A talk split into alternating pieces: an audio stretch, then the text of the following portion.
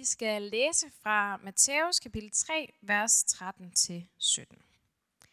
Da kommer Jesus fra Galilea til Johannes ved Jordan for at blive døbt af ham. Men Johannes vil hindre ham i det og sagde, Jeg trænger til at blive døbt af dig, og du kommer til mig. Men Jesus svarede ham, Lad det nu ske, for således bør vi opfylde al retfærdighed. Så forede han ham. Men da Jesus var døbt, steg han straks op fra vandet, og se, himlene åbnede sig over ham, og han så Guds ånd dale ned, ligesom en due, og komme over sig. Og der lød en røst fra himlene. Det er min elskede søn. I ham har jeg fundet velbehag.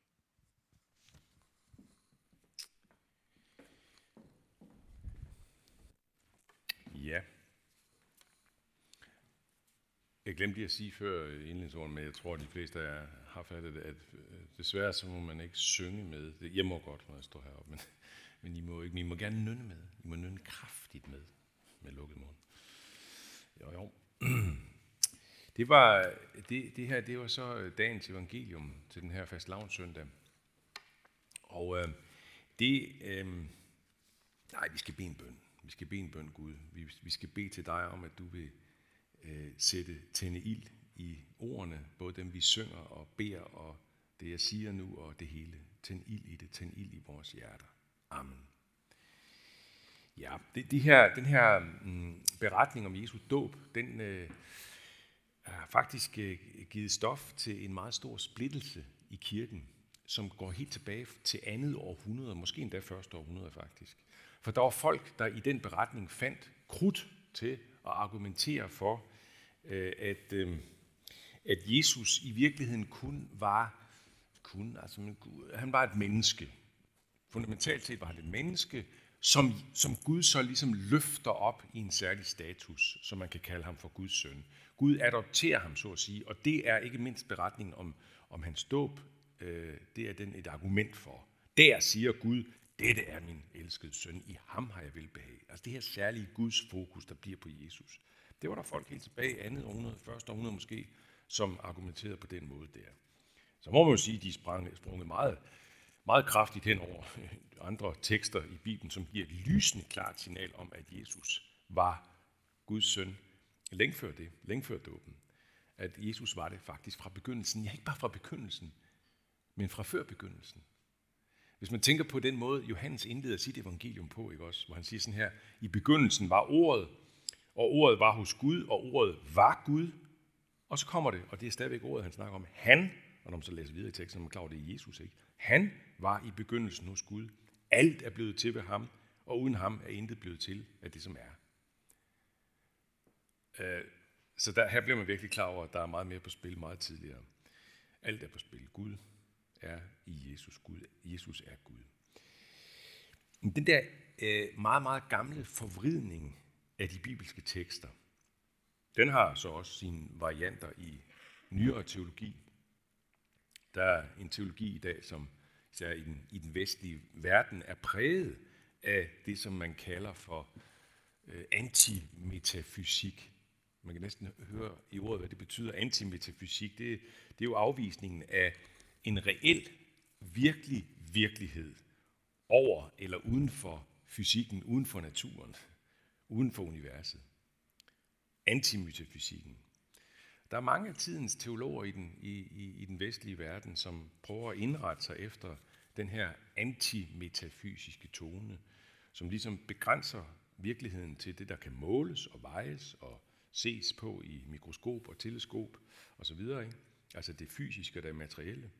Så, så det her med øh, den her titel, Guds søn, det skal man mere sådan forstå symbolsk, sådan i overført betydning. Gud, eller Jesus, han, han var et menneske, der repræsenterede det, alt det bedste menneskelige, det ypperste, det smukkeste, det reneste, det kærligste. Og, og derfor kan man ligesom godt kalde ham for Guds søn, guddommelig. Ikke? Resultatet, enten vi snakker om det der tilbage i andet århundrede, eller vi snakker om det der i 21. århundrede, resultatet bliver det samme.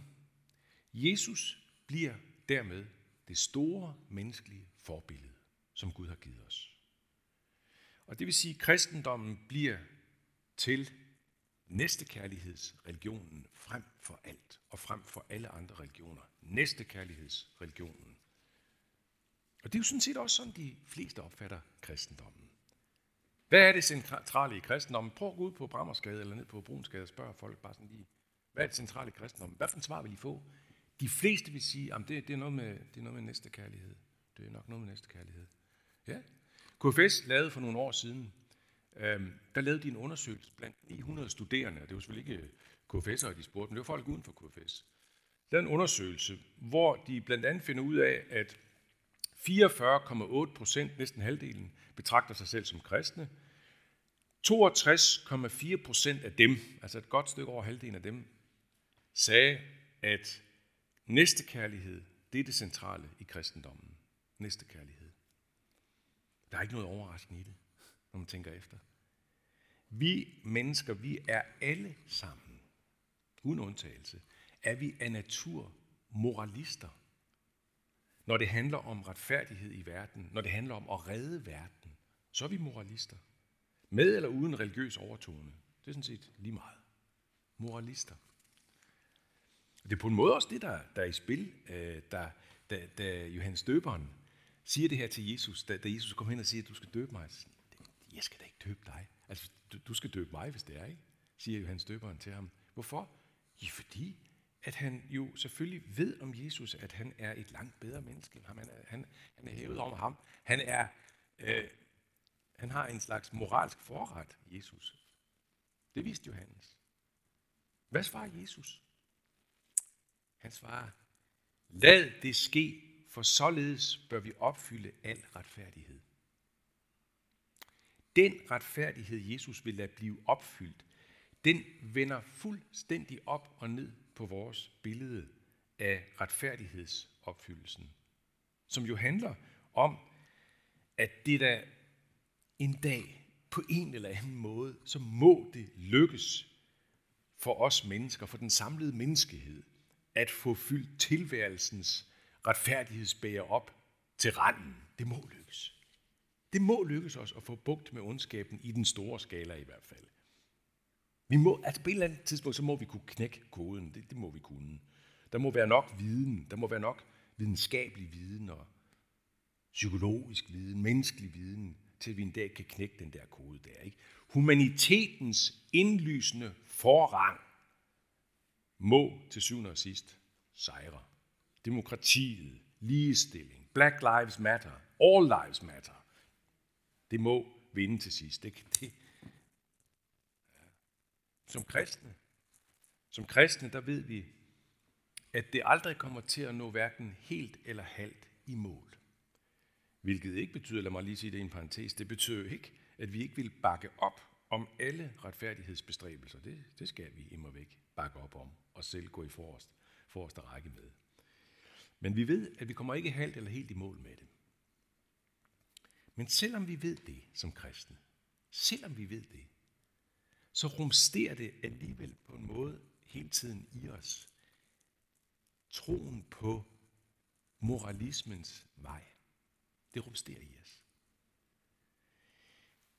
Da Jesus bliver døbt, så begynder han på den store retfærdighedsomvæltning. Den fuldkommen retfærdige Jesus, han dykker ned i Jordanfloden, eller hvordan det nu foregik rent fysisk. Han dykker ned, og så indleder han sin lange vej med at tage hele menneskehedens uretfærdighed på sig. Der indleder han den vej. Og tage hele det der på sig, tage den dåb på sig, som var givet mennesker, som indså og som bekendte, at de manglede retfærdighed. Det var derfor, man blev døbt. Det var fordi, man havde indset, at man manglede noget. Så gik man ind i dåben. Jesus træder ind i den der dåb og tager det på sig, tager det med på sig. Man kan sige også, at Jesu dåb er et forvarsel om det, der sker, da han lader sig hænge på korset.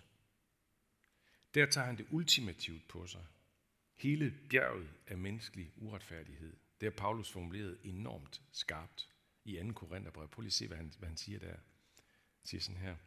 Ham, der ikke kendte til synd, altså Jesus, der ikke kendte til synd, har han, det vil sige Gud, gjort til synd for os, for at vi kunne blive Guds retfærdighed i ham.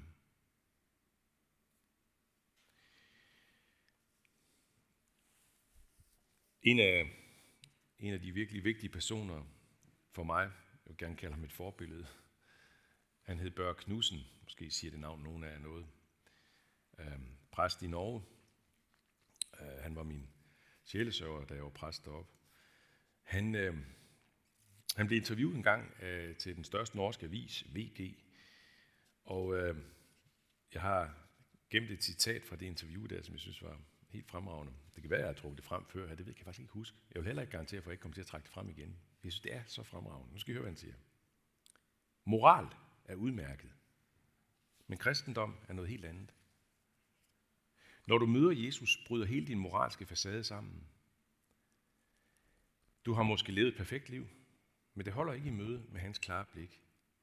Du bliver afsløret som en selvgod moralsk egoist. Apostlen Paulus var et af de mest moralske mennesker, som har levet. Men efter omvendelsen ser han tilbage på sit gamle lovlydige liv og siger, jeg vurderer det som lort. Godt være, I lige tænker, hvor, hvor, hvor siger han det henne? Det siger han i Filipperbrevet. Der, det er så oversat på dansk med, jeg tror det er skidt, der står. På græsk hedder det skybala. Hvis man skal oversætte til, til helt konkret bogstaveligt moderne dansk, så hedder det lort. Altså det betyder, det betyder faktisk afføring, skybala. Så Paulus siger, jeg vurderer det som lort. Han, som var et moralsk forbillede for andre, siger ærligt og oprigtigt, jeg er den største af alle syndere. Sådan bliver det, når kristendommen bryder ind i vores liv. Der har vi alle sammen brug for én ting. Tilgivelse. Og hold fast, hvor har jeg selv brug for at blive skubbet hen til det der igen og igen, for nu at være lidt privat personlig. Jeg griber mig selv igen og igen i at gå ud af moralismens blindspor. Troen på min egen evne til at være mere retfærdig end andre, den gribes jeg af igen og igen. Mit nedlandet blik på andre, som jeg synes står lidt under min anselige retfærdighed. Jeg vil bare sige, det er befriende hver gang, jeg bliver skubbet ud af det og tilbage til essensen af det hele i kristendommen. Søndernes forladelse. Det er befriende. I skal få et citat mere af Martin Luther. Han sagde sådan her engang. Hvis vi forstod evangeliet om søndernes forladelse fuldstændig nu, så ville vi dø tusind gange af glæde. jeg er ikke i nærheden af at forstå den fuldstændig nu, så jeg er ikke død endnu tusind gange af glæde. Men det kommer bid for bid, både døden og især glæden. Det kommer bid for bid til mig og til dig, når du og jeg bliver ved med at vende os mod ham, som blev døbt for vores skyld, for at opfylde al retfærdighed. Og derfor siger vi lov, tak og evig ære være dig, hvor Gud, Far, Søn og Helligånd, som var, er og bliver en sand treen i Gud, højlovet fra første begyndelse, nu og i al evighed. Amen. Og lad os